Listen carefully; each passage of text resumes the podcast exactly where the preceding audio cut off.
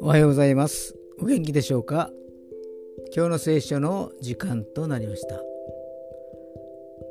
今日の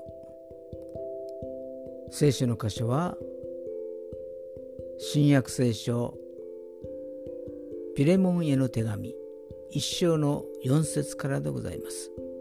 ピレモンへの手紙一章の四節からでございます。お読みいたします。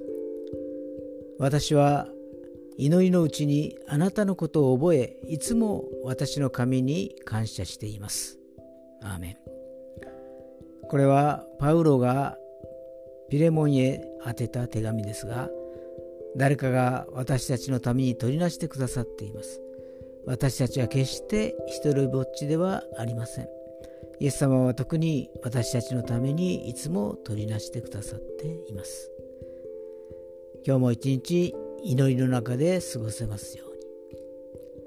それでは今日が皆さんにとって良き一日となりますように。よッしーでした。